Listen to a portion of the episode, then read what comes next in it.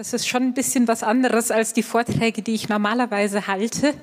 Äh, ich bin Oberärztin und Wissenschaftlerin hier an der Uniklinik und normalerweise spreche ich über T-Zellen und Tumorzellen, die sich irgendwo in einem Reagenzglas begegnen. Ähm, also das ist schon so ein bisschen was anderes als hier. Ähm, aber es ist ein Riesenvorrecht und äh, ja, einfach toll. Und Herr, wir laden dich ein über diese Zeit und ich bete, dass du unseren Herzen begegnest, unserem Geist begegnest und äh, wirklich neue Dinge tust äh, heute in diesem Gottesdienst. Ähm, ich möchte mit einem Wort anfangen aus Matthäus 16, Vers 25. Da steht, denn wer sein Leben erhalten will, der wird es verlieren. Wer aber sein Leben verliert um meinetwillen, der wird es finden. Und es soll gar nicht so sehr darum gehen, was heißt das jetzt praktisch und wie mache ich das und was muss ich, alles, muss ich alles aufgeben und solche Dinge, sondern die Frage ist, was regt sich in dir, wenn du dieses Wort hörst? Ähm, ist das ein, boah, ist das cool, Reich Gottes und ich gebe alles rein? Oder zieht sich irgendwas in dir zusammen und du denkst dir so, oh, ich weiß gar nicht, was da gerade passiert? Ähm, und darum soll es gehen. Ähm, ich werde, es wird keine theoretische Lehre sein. Ich werde viel von dem erzählen, was Gott einfach die letzten Monate bei mir selber gemacht hat. Ähm, und wir werden uns nochmal mit der Nazi-Ideologie beschäftigen, mit dem, was diese Nazi-Ideologie mit uns bis heute zu tun hat. Äh, Klammer auf, ähm, das gilt nicht nur für Deutsche, sondern in jedem politischen System gibt es so seine Eigenheiten äh, oder auch Dinge, die aus der Familie geprägt haben, was auch immer. Also bitte äh, schalte nicht ab, wenn du nicht Deutsch bist, ähm, sondern äh, ich glaube, der Herr wird trotzdem zu dir reden. Mm. Kurz vorab ähm, möchte ich einfach gern kurz die Fakten zu meiner eigenen Familie erzählen, damit ihr wisst, woher ich komme und äh, warum dieses Thema bei mir auch so dramatische Auswirkungen hatte und dramatisch war. Ähm, ich bin in einer Familie groß geworden, ähm, wo nicht über diese Dinge gesprochen wurde. Ähm, das Einzige, was ich wusste, war, Großvater war bei der SS, aber als er herausgefunden hat, wie schlimm die waren, ist er desertiert. Ähm, als ich dann die Unterlagen in die Finger gekriegt habe, wusste ich, Großvater war nicht nur Teil der SS, sondern Teil der Elite, einer Eliteeinheit der SS, die heißt Leibstandarte Adolf Hitler. Ähm, er war mit dieser Einheit in der Ukraine und in Russland und für anderthalb Jahre hat er in einem großen SS-Ausbildungslager südlich von Prag als Ausbilder gearbeitet. Ähm, diese ganze Vergangenheit hat er mit zurückgebracht nach Deutschland. Nach dem Krieg ist nie vor ein Gericht gestellt worden, ist nie, ist nie, hat nie Verantwortung dafür übernommen. Ähm, und die Frucht davon war, dass mein Vater schwerer Alkoholiker war. Äh, ich bin also äh, in einer richtigen Alkoholikerfamilie groß geworden, so wie man sich das vorstellt. Ich äh, kenne meinen Vater, der mit äh, aufgeschrammtem Gesicht und gebrochenen Rippen zu Hause aufgeschlagen ist, weil er nicht mehr geradeaus laufen konnte äh, solche Dinge. Ähm, auch da nochmal Klammer auf, ich komme nicht aus einer Familie, wo man normalerweise als äh, angehender Professor an der Uniklinik arbeitet, sondern das ist ein Wunder der Wiederherstellung, das Gott gemacht hat. Klammer zu. ähm, und ich habe mich äh, seit 2007 bin ich beim Marsch des Lebens dabei. Ich habe mich viel durch diese ganze Vergangenheit gearbeitet.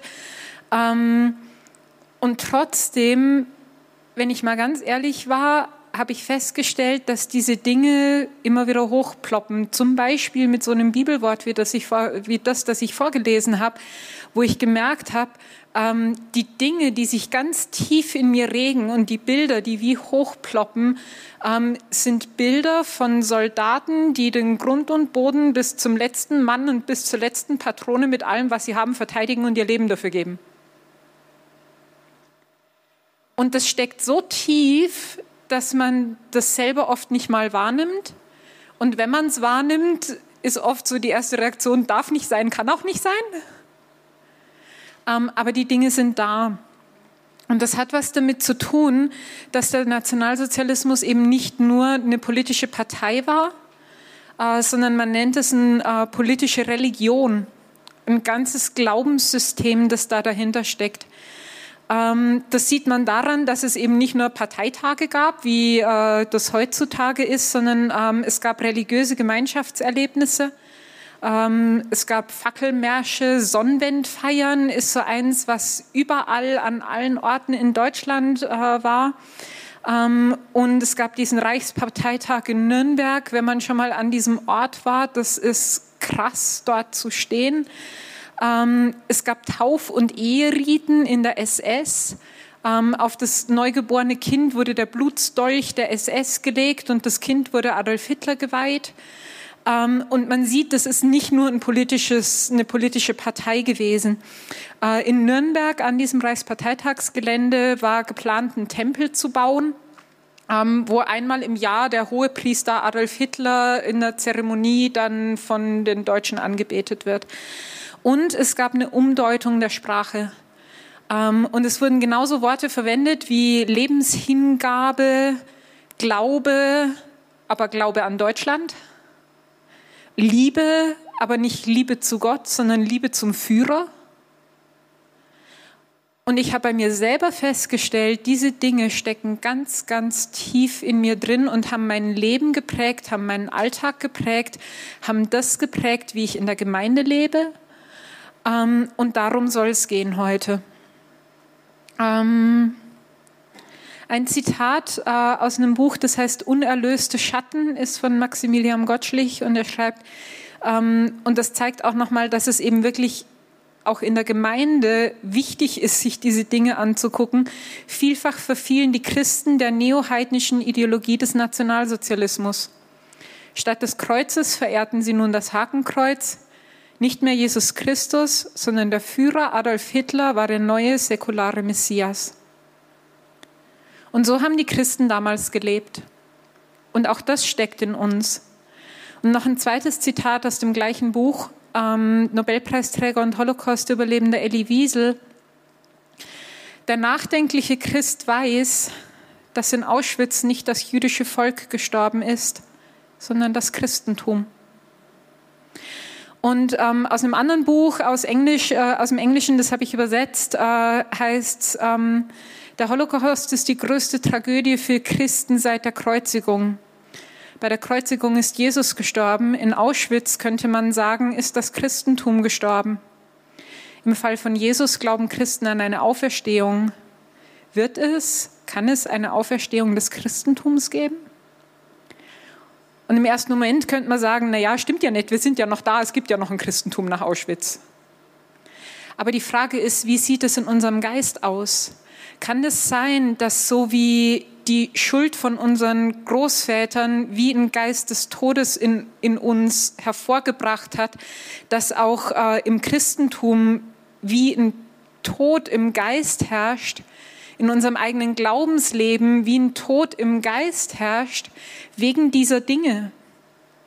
Was sind die geistlichen Auswirkungen von dieser Schuld und von diesen Strickungen auch zwischen Christentum und, äh, und dem Holocaust? Und wo sind die Auswirkungen bis heute sichtbar? Und ähm, ich werde gleich ganz viel von mir selber erzählen und ihr werdet sehen, oh ja, die sind sichtbar und oh ja, das hat was mit uns zu tun. Ähm, und das Erste, ähm, was, man, was man sich wirklich mal reinziehen muss, ist, äh, viele Glaubensprinzipien des Nationalsozialismus und der SS sehen den Prinzipien des Reiches Gottes auf den ersten Blick erstaunlich ähnlich. Nochmal zurück, Lebenshingabe. Ist so ein Schlagwort, gibt es in beiden.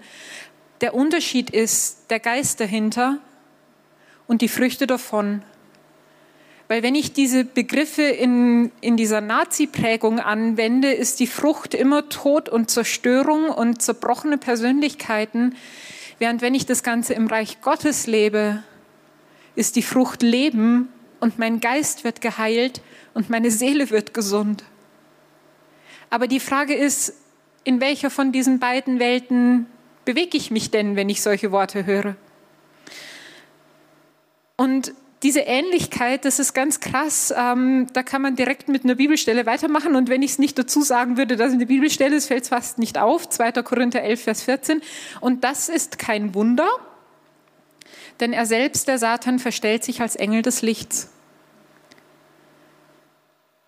Ähm, also wo man wirklich sehen kann, ähm, das ist wie wenn, wenn die Reich Gottes Prinzipien kopiert und pervertiert werden – Und auf einmal kommt ein ganz anderer Geist dabei raus und, und es ist wirklich, es ist was, was einen selber komplett zerstören kann. Und ähm, der erste Punkt, auf den ich eingehen will, ist, äh, das war auch mit das Krasseste, was bei mir selber passiert ist. Ähm, ich habe irgendwann äh, festgestellt, es war eine kleine Situation im Alltag eigentlich, das war nichts Großes. Ähm, und ich stand da und musste mir selber eingestehen, der, der Herr hat zu mir gesagt, dein Geist ist empfindsam, so wie der Heilige Geist empfindsam ist. Die Bibel sagt, den Heiligen Geist kann man betrüben. Und dann hat Gott zu mir gesagt, und das ist gut, dass dein Geist genauso empfindsam ist. Und in mir ist alles aufgestanden. Ich habe gesagt, aber das will ich gar nicht. Erstens ist es lästig im Alltag, wenn sich dieser komische Geist immer meldet. Ähm, zweitens, was soll ich mit dem? Der, der nervt nur. Ähm, ich muss doch hier meine Sachen irgendwie auf die Reihe kriegen. Ähm, und ich habe gemerkt, ich habe meinen Geist, ähm, und dann dachte ich so, ja klar, irgendwie, ich habe meinen Geist abgelehnt. Und dann hat der Herr gesagt, nee, nee, nee, du hast was ganz anderes mit dem gemacht. Du hast den Tod geschlagen und in eine Höhle gestopft und in die Ecke gestellt und, äh, und du wolltest den aktiv loswerden, du wolltest den aktiv umbringen. Und ich musste sagen, ja, genau so ist es. Ich wollte meinen Geist aktiv umbringen. Ähm, und ähm, das Krasse ist, das ist das, was mein Großvater gemacht hat im SS-Ausbildungslager. Weil so ein empfindsamer Geist war in der SS definitiv nicht gewünscht.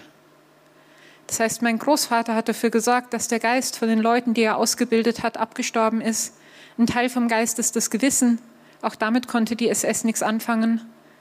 Und auch da macht Sinn, dass mein Großvater den Geist wie abgetötet hat von den Leuten und ich habe das Gleiche mit meinem eigenen Geist gemacht. Ähm, und ich, wir haben angefangen zu beten. Ähm, ich habe angefangen, mich zu beugen dafür, weil mein Hirn weiß, dass mein Geist das Wertvollste ist, was Gott mir gegeben hat. Aber das reicht halt nicht, wenn das Hirn das weiß weil hier unten tun sich ganz andere Sachen, das heißt viszerale Reaktionen auf äh, hochgestochen. Ähm, aber das, das sind die Dinge, die sich hier regen, bevor mein Hirn überhaupt Zeit hat, irgendwas zu denken. Ähm, und ich habe Buße getan darüber, dass ich meinen Geist abgetötet habe, dass ich den Tod geschlagen habe. Ähm, ich habe Buße getan über die Nazi-Ideologie, über ähm, meinen Großvater, wie er Leute während der Ausbildung gequält hat. Ähm, und ähm, dann hat Gott äh, ein Wort gesprochen, nämlich Psalm 71. Ähm, da steht, denn häufig ließest du mich große Angst erfahren und ich konnte nur sagen, ja, bei meiner Familienvergangenheit, wie ich aufgewachsen bin, eins zu eins. Und dann steht aber, und machst mich wieder lebendig und holst mich aus der Tiefe der Erde herauf.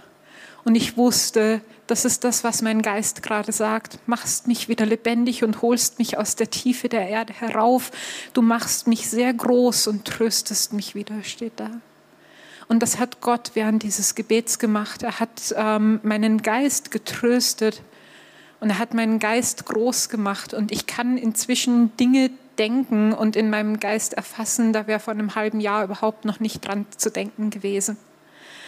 Ähm, und um das Ganze mal praktisch zu machen, ähm, weil meine, das klingt jetzt alles irgendwie sehr nett, was ich hier erzähle, ähm, eine praktische Auswirkung davon war, ich hatte echt ein richtiges Problem damit, Bibel zu lesen. Ich bin seit 20 Jahren Christ, aber über die letzten Jahre, das ging nicht. Und ich, ich hatte keine Ahnung warum, weil eigentlich, äh, also so, so prinzipiell bin ich schon dazu fähig, irgendwie Dinge diszipliniert zu machen, aber das ging einfach nicht. Und nach diesem Gebet habe ich festgestellt, ich hatte so eine Angst davor, dass wenn ich im Wort Gottes lese, das meinen Geist füttert und der sich wieder regt, weil ich hatte die ja gerade erst erfolgreich totgeschlagen. Dass ich sagen musste, okay, das, das ist wie die Wurzel davon. Und ähm, nach diesem Gebet und ähm, man kann fast sagen der Wiederbelebung meines Geistes ähm, war das auf einmal überhaupt keine Frage mehr, in der Bibel zu lesen. Und Gott hat angefangen, durch, durch Worte zu mir zu sprechen. Ähm, und es war wie wenn mein Geist anfängt, Luft zu holen und aufzuatmen. Ähnlich ging es mir in der Anbetung hier. Ich stand in der Anbetung und habe versucht anzubeten. Auch Anbetung füttert den Geist und gleichzeitig habe ich versucht, diesen Geist da wieder runterzudrücken, weil nee, geht ja nicht. Ähm, und dann stand ich nach diesem Gebet hier im Gottesdienst in der Anbetung und dachte mir so, ich habe irgendwie gar nichts mehr zu tun. Was mache ich denn jetzt? Weil diese ganze Arbeit, den Geist da unten zu halten, weggefallen ist. Ähm, und das sind so ganz praktische Dinge, wo, wo man wirklich merkt, da, da verändert sich was Grundlegendes, ähm, wenn solche Dinge passieren. Ähm, das nächste, das war, ich weiß gar nicht, ein paar Tage, ein paar Wochen später, hat der Herr das Gleiche mit meiner Seele gemacht. Ähm, weil auch mit der Seele ist es so, äh, im Nationalsozialismus, wenn man sich das mal anguckt, äh, Seele ist unser Wille, unser Verstand, unser Gefühl. Ähm, ein eigener Wille war definitiv nicht erwünscht, ähm, weil war klar, man soll das machen, was, äh, was Hitler will. Ähm, klares Denken war auch nicht wirklich erwünscht ähm, und die Gefühle sowieso nicht. Und das ist auch eins zu eins das, was man in dieser Nazi-Erziehung sieht das Ziel von dieser Erziehung war, den Willen zu brechen, Gefühle wegzudrücken und nicht mehr wahrzunehmen. Ähm, und das ist eins zu eins genau das. Und auch da habe ich festgestellt, so, hab, so, bin ich mit meiner Seele umgegangen. Ähm, und ähm, so als mal unter uns, guter Tossi ist ja dann das Erste, wo man irgendwie sagt, so, ja, aber die Seele muss doch unter, unter den Geist und unter Gott und die Herrschaft und die darf doch nichts sagen und so weiter. Ähm, aber das ist genau wieder so ein Punkt, wo die Frage ist, das klingt sehr, sehr ähnlich und eins zu eins eigentlich, aber was steckt denn da dahinter? Steckt dahinter, dass ich meinen Geist abtöte und meine Seele niedermache und totschlage? Oder steckt was dahinter, wo ich meinen Geist aufbaue und meine Seele Gott unterordne und meine Seele meinem Geist unterordne? Und die Worte, die man dafür verwendet, sind zum Teil eins zu eins die gleichen. Aber das, was man tut mit sich selber und das, was dabei rauskommt, ist überhaupt nicht zu vergleichen. Und das sind so Dinge, wo die Frage ist, ähm, wie, wie ticke ich, wenn jemand darüber spricht. Der, der Herr musste mir, musste mir wirklich klar machen und erklären und sagen, ähm, dass es gut ist, dass ich eine Seele habe. Das war mir nicht so wirklich klar. Ähm, aber das ist so. Und ähm, der nächste Bereich, wo sich das ganz klar zeigt, ist äh, für mich, was immer so, wenn es um Lebenshingabe, um Berufung ging, Hingabe, Lebenshingabe hatten wir jetzt schon ein paar Mal. Und das lag ganz stark an meinem Bild, das ich von Gott hatte. Mein Bild von Gott war, Gott äh, steht neben mir und sagt, der nächste Schritt in deine Berufung ist Doppelpunkt. Meistens geht ja die Latte dann eins höher, zumindest war so das mein Gefühl. Ähm, Gott steht daneben mit verschränkten Armen, guckt, ob ich drüber kann und lacht sich ins Fäustchen, wenn ich es nicht schaffe. Das war mein Bild von Gott. Und ähm, das andere, was für mich ganz klar war, dass Gott von mir erwartet, dass ich in meine Berufung gehe und alles dran setze, auch wenn es mich alles kostet und ich dran kaputt gehe. Und das muss man sich mal reinziehen, was da für ein Gottesbild dahinter steckt. Und auch, wenn man mal von der anderen Seite von Gottes Sicht sieht, wie sehr verletzt es Gottes Herz, wenn ich ihm solche Sachen unterstelle. Ähm, Väter im Raum, wie sehr würde euch das verletzen, wenn euer Kind euch solche Sachen unterstellt? Aber so bin ich mit Gott umgegangen, weil dieses ganze Zeug ganz tief in mir drin gesteckt ist. Und das ist eben genau diese, diese SS-Ideologie von Kämpfen um jeden Handbreit Boden bis zur letzten Patrone, Leben aufgeben für Hitler und Deutschland, wurde als Ehre angesehen. Und auch da wieder Bezug zu meinem Großvater. Mein Großvater war in dieser Leibstandarte Adolf Hitler, die waren in einer großen Panzerschlacht in Russland bei Kursk. Ähm, und alle deutschen Einheiten haben äh, ihr Gebiet verloren, bis auf diese. Die hatten die höchsten Verluste, aber die haben diesen Boden nicht aus der Hand gegeben und mein Großvater war dabei. Und ähm, auch da wieder, wir sind einfach, wir sind einfach ins Gebet. Wir haben dieses ganze Leistungsdenken, auch dieses ganze Zusammenreißen. Und das Krasse für mich war, für mich war klar, wenn der Herr beim nächsten Schritt Richtung Berufung redet, zum Beispiel Habilitation, hat ihn zwei Jahre gekostet, mich dazu zu überreden, dass das eine gute Idee ist, aber das ist eine andere Geschichte. Und für mich war es, Gott sagt Habilitation und ich sage, jawohl, mache ich.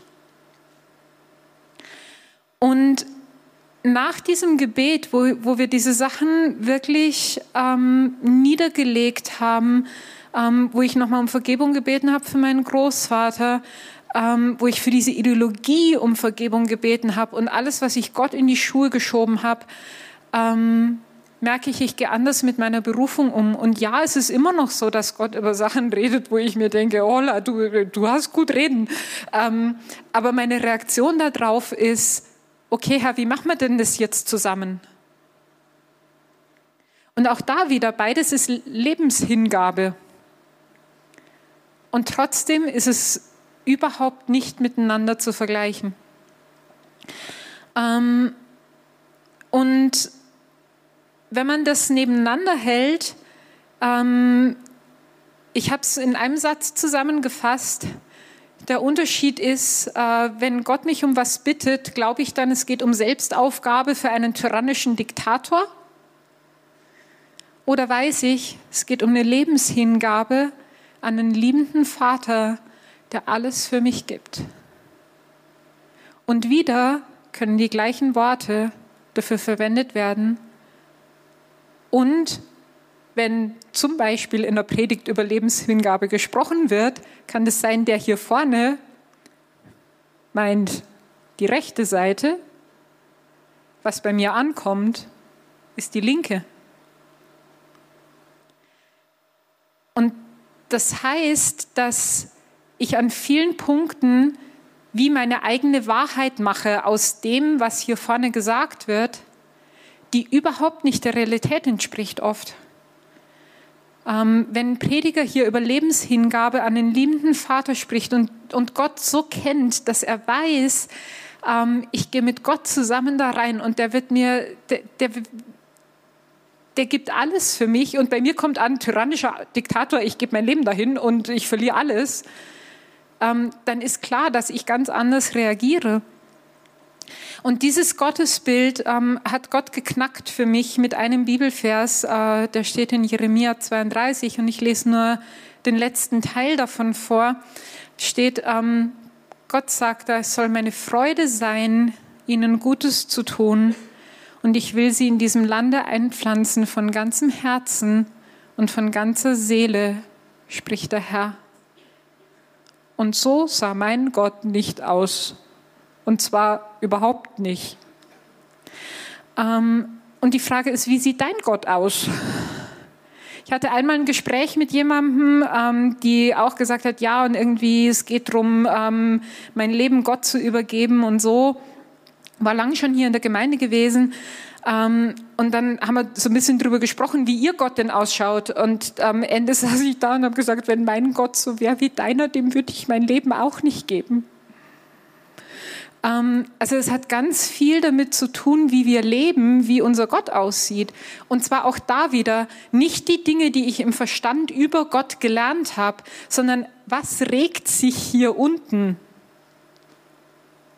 Wenn ich zu Gott komme oder wenn ich über Gott nachdenke oder wenn ich in der Bibel lese oder wenn hier gepredigt wird. Ähm, und ähm, ein Punkt, auf den ich auch noch eingehen will, ist äh, alles, was mit Leiterschaft zu, zu, tun hat oder bei mir in der Klinik halt auch äh, Führungsposition. Ähm, auch da ist es so, dass wir oft unsere eigenen Wahrheiten mit, mit uns rumtragen. Ähm, bei mir selber war es so, dass ich gemerkt habe, alles, was Leiter oder Chef in der Klinik oder wer, was auch immer ist, das war für mich eine übergeordnete, fordernde, harte Instanz, eigentlich wieder dieser Tyrann. Ähm, und das Krasse ist, ich war mir immer sicher, die sagen, sie wollen das Beste für mich, vor allem hier in der Gemeinde. Gleichzeitig ist es aber was, wo sie mich komplett ausnutzen und mich eigentlich brechen wollen. Und auch da wieder eins zu eins äh, diese SS-Ausbildungspraktiken, weil die haben den Leuten auch gesagt, wir wollen das Beste für euch, ihr seid die Elite von Deutschland, ihr seid die, die das neue, äh, die den neuen deutschen Mensch aufbauen und so weiter. Aber der Weg dahin war immer, den Willen zu brechen und die Leute auszunutzen. Ähm, was ich dadurch auch hatte, war, ich hatte einen sehr starken Selbstschutz und eine Selbstkontrolle vor den Leitern hier, vor meinem Chef in der Klinik, egal wo. Ähm, das, war, das war für mich gefühlt überlebensnotwendig, dass ich mich da selber abschotte. Sonst hätte ich nicht überlebt in dem Denken, in dem ich gelebt habe. Ähm, und auf der anderen Seite war es auch so, dass es mir extrem schwer gefallen ist, selber in Leitungs- und Führungspositionen reinzuwachsen. Und ich meine, das ist nun mal so, ich habe eine eigene Forschungsgruppe, ich habe Doktoranden, die ich betreue, ich habe Assistenzärzte, die ich ausbilde, aber ich habe gemerkt, da ist so ein Widerwillen in mir, da reinzuwachsen und da reinzugehen. Ähm, und als wir da angefangen haben zu beten, ging es ganz viel darum, diese Lügen niederzulegen, wirklich um Vergebung zu bitten. Ähm, auch da nochmal mich zu beugen, Buße zu tun für die Schuld von meinem Großvater. Und der Eindruck, den wir im Gebet hatten, dass ich wie in meiner Familie aufgewachsen bin, wie in einem SS-Ausbildungslager, weil mein Großvater das eins zu eins an meinen Vater übergeben hat und mein Vater genau so zu Hause gelebt hat. Ähm, und auch da kann man sich nochmal diese Unterschiede angucken. Ähm, ich habe eigentlich alles schon gesagt, äh, zumindest von der linken Seite. Ähm, wenn man das los wird, das lohnt sich. Ähm, Jüngerschaft wird möglich. Äh, da will ich aber gar nicht so viel dazu sagen. Das Zeugnis, das ich da habe, ist, ich hatte ein Feedbackgespräch mit meinem Chef vor zwei oder drei Wochen. Ähm, und äh, es ging im, ich bin gerade in so einem Führungskräftetraining, das heißt, es ging um äh, eben, wie verhält man sich in Führungspositionen, in Leitungspositionen. Und er sagt, ja, Sie machen ja gerade das Führungskräftetraining, hat Ihnen das äh, viel geholfen? Und ich habe gesagt, ja, hat mir schon geholfen. Ähm, und dann habe ich ihm gesagt, naja, ich habe mich halt auch noch durch ganz viele andere Dinge parallel gearbeitet. Ich habe mich durch meine Familiengeschichte gearbeitet. Ähm, und er sagt, ja, ich habe mich schon gewundert, weil was ich bei Ihnen sehe in den letzten Monaten, ist kein Entwicklungsschritt, das ist ein Entwicklungssprung. Ich habe sowas noch nie gesehen. Und dann guckt er mich an und sagt, und so in Leitungspositionen reinzuwachsen, macht Spaß, oder? Und ich habe gesagt, ja, macht Spaß. ähm, und das sind Dinge, die wir uns beide, mein Chef und ich, äh, vor einem halben Jahr oder so nie hätten vorstellen können. Da war so eine Distanz zwischen uns. Wir sind nie zusammengekommen. Wir haben immer aneinander vorbeigeredet. Da kam nichts zusammen. Ähm, und das, das ist wirklich was, was sich durch dieses Gebet und dadurch, dass ich das in meinem Geist losgeworden bin, ganz praktisch an meinem Arbeitsplatz geändert hat. Ähm, und äh,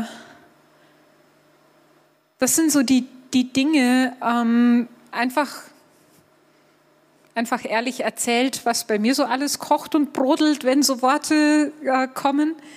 Und die Frage ist äh, eben, was kocht und brodelt bei euch? Ähm, wenn man sich das Ganze nochmal anguckt und so ein bisschen zusammenfasst, sieht man, diese Nazi- und SS-Ideologie war zumindest bei mir sehr, sehr tief in meinem Geist. Und so wie Jobst in den Decke des Schweigens Seminar immer sagt, in meinen Gebeinen verwurzelt und hat ihr Unwesen da getrieben und hat, mein, hat mich dazu gebracht, meinen Geist totzuschlagen und hat mich dazu gebracht, Leuten alles Mögliche in die Schuhe zu schieben ähm, und woran man das sieht, sind eben so Reaktionen auf Worte, auf Sätze in Predigten, ähm, wo man diese Dinge total pervertiert wahrnimmt, die eigentlich Reich Gottes Prinzipien ausgesprochen werden. Und oft ist das Ganze so unterbewusst, dass wir das selber gar nicht mehr richtig wahrnehmen. Wenn, nicht, wenn man nicht sensibel darauf reagiert, was kocht denn da eigentlich in mir hoch in so Situationen. Ähm, und es ist wirklich so, ähm, sich dem zu stellen, ist, führt zu einer tief, tiefen Transformation, sodass es sogar meinem Chef aufgefallen ist. Ähm, und bei manchen von diesen, von diesen Gebeten ähm, war es bei Weiben nicht so, dass ich äh, irgendwie die ganze Geschichte fertig sortiert zu meinem Seelsorger gebracht hätte und wir dann irgendwie strukturiert daran und so weiter, sondern manchmal hatte ich wirklich nur einen Faden, an dem ich ziehen konnte. Diese ganze Seelsorge, wo der Herr meinen Geist wieder erweckt hat, hat mit einem Satz angefangen, dass ich gesagt habe, ich will keinen empfindsamen Geist haben. Aber das hat mich so umgetrieben, dass ich äh, dass ich zum Telefon gegriffen habe und gesagt habe, ich weiß gar nicht, was da passiert, aber das kann doch irgendwie nicht sein. Und wir haben angefangen zu beten und während wir gebetet haben, hat der Herr über dieses Wort gesprochen, hat der Herr dieses Bild gegeben von meinem Geist, der da irgendwo unten totgeschlagen in der Ecke liegt und hat ein Wunder getan an meinem Geist. Das heißt, ich muss nicht immer die fertigen Geschichten haben, bevor ich anfangen kann zu beten. Und ähm, ich habe nochmal ein Zitat aus diesem äh, Buch von Maximilian Gottschlich mitgebracht. Antisemitismus, und ich habe selber eingefügt, und die Kontamination mit Nazi-Ideologie ist die dunkle Seite des Christentums. Und der Autor schreibt, ich bin zutiefst davon überzeugt, dass sich das Christentum, er nennt es nach Auschwitz, seinen antisemitischen und ich habe eingefügt und ideologischen Schatten stellen muss nicht nur aus theologischen, sondern auch aus psychohygienischen Gründen. Nur so kann sich das Christentum auch mit sich selbst und seiner Schuld und Mitschuld an den Verbrechen gegen das jüdische Volk versöhnen und Heilung finden. Und nur so kann das Christentum im 21. Jahrhundert auch seine heute vielfach vermisste spirituelle Strahlkraft entfalten. Und das ist eine Sprache, die wir nicht so gewöhnt sind. Das ist so ein bisschen äh, eine, eine andere Ausdrucksweise. Aber was er sagt, und wenn man das von Christentum auf ich als Christ runterbricht, steht da, ähm, das ist total wichtig, dass ich mir diesen Dingen stelle, äh, weil nur so kann ich mir meine Schuld angucken, nur so kann ich Heilung finden und nur so kann ich als Christ wirklich ein Licht sein, wo die Leute sehen, da ist was anders. Ohne das geht's nicht, sagt dieser Autor. Ähm, und die Fragen, die ich äh, so ein bisschen für euch mitgebracht habe, ist, ähm, was sind denn deine Vorstellungen und Ideen, die bei so Schlüsselwörtern hochpoppen? Lass uns sie doch mal angucken. Und äh, eben nicht, äh, oh, das ist so eklig, das darf nicht sein, das, äh, das kann auch nicht sein, ähm, sondern wirklich mal sagen, ich gucke dahin und ich nehme die Dinge in die Hand und ich mache was damit. Nächste Frage, was sind deine Vorstellungen vor Gott? Und zwar nochmal, nicht hier oben, wo ich weiß, was in der Bibel steht, sondern ganz tief hier unten. Und dann die Frage, die ich ganz klar mit Ja beantworten kann, hat das was mit der Nazi-Vergangenheit deiner Familie zu tun? Und auch nochmal die Frage, wo sind deine eigenen Wahrheiten? Wo, wo nimmst du Dinge so pervertiert wahr, dass du auf einmal anfängst, ebenso wie ich, mit äh, Selbstschutz und Überlebensmechanismen zu reagieren, nur äh, wenn irgendwo ein Leiter auftaucht, weil für dich Leiterschaft was ist, was dich absolut zerstören will. Ähm und das sind so die Dinge, ähm wo es sich lohnt, mal drüber nachzudenken. Und damit möchte ich die Predigt auch äh, abschließen. Und ähm, wenn man sich jetzt fragt, was machen wir damit? Äh, ich äh, habe mit Jobs telefoniert heute Vormittag und wir haben noch mal so ein bisschen gesprochen und irgendwie im Gespräch habe ich dann gesagt, naja, eigentlich kann man eins zu eins das jetzt hier hinschreiben, was wir beim Decke des Schweigens Seminar immer als Schritte hinschreiben, wie man damit umgeht. Ähm, und auch beim Decke des Schweigens Seminar ist der erste Punkt immer, sich der Wahrheit zu stellen. Nochmal, sich diese Dinge ehrlich anzugucken, die da wirklich in mir drin stecken. Ähm, ohne diese ganzen Filter von was weiß ich eigentlich und was darf eigentlich sein. Aber gleichzeitig auch sich der Wahrheit zu stellen, dass das echt Schuld ist, äh, dass ich damit wirklich das Herz Gottes verletze und dass ich damit, wenn ich so durch meinen Alltag gehe, auch die Leute um mich herum in einer Art und Weise verletze, ähm, die wirklich alles zerstören kann. Ähm, wir hatten heute, ich wohne mit zwei anderen Frauen zusammen und uns ging es heute Morgen so, dass wir eigentlich aus einer Alltagssituation raus äh, zusammensaßen und angefangen haben, genau das zu machen. Ähm, wir haben uns gebeugt voreinander, wir haben Dinge ausgesprochen und ähm, wir haben uns um Vergebung gebeten, wodurch diese Dinge, die noch ganz tief in uns drinstecken, wir uns gegeneinander und gegenseitig so verletzt haben. Und das war mein Vormittag und das war die beste Vorbereitung auf diese Predigt, die es geben kann. Ähm, der nächste Punkt ist Betroffenheit, das sieht man gerade. ähm, aber das ist auch wie beim Decke des Schweigensseminars, langt nicht, wenn ich weiß, dass das irgendwie falsch ist, sondern ähm, es ist wirklich so das verletzte Herz Gottes. Ähm, das ist was, das ist was, was ihn zutiefst trifft, ähm, wenn wir ihm Dinge unterstellen, die seinem Charakter diametral entgegenstehen. Ähm, und der einzige Weg, den wir haben, ist der Weg ans Kreuz. Und das Einzige, was bei so einer Schuld wie bei der Schuld von meinem Großvater und bei diesen Dingen, die so tief in mich eingebrannt waren, was da hilft, ist das Blut Jesu. Ähm, und dazu möchte ich euch einladen, dass, ähm, dass wir da miteinander ähm, aufstehen und äh, dass ihr darauf reagieren könnt.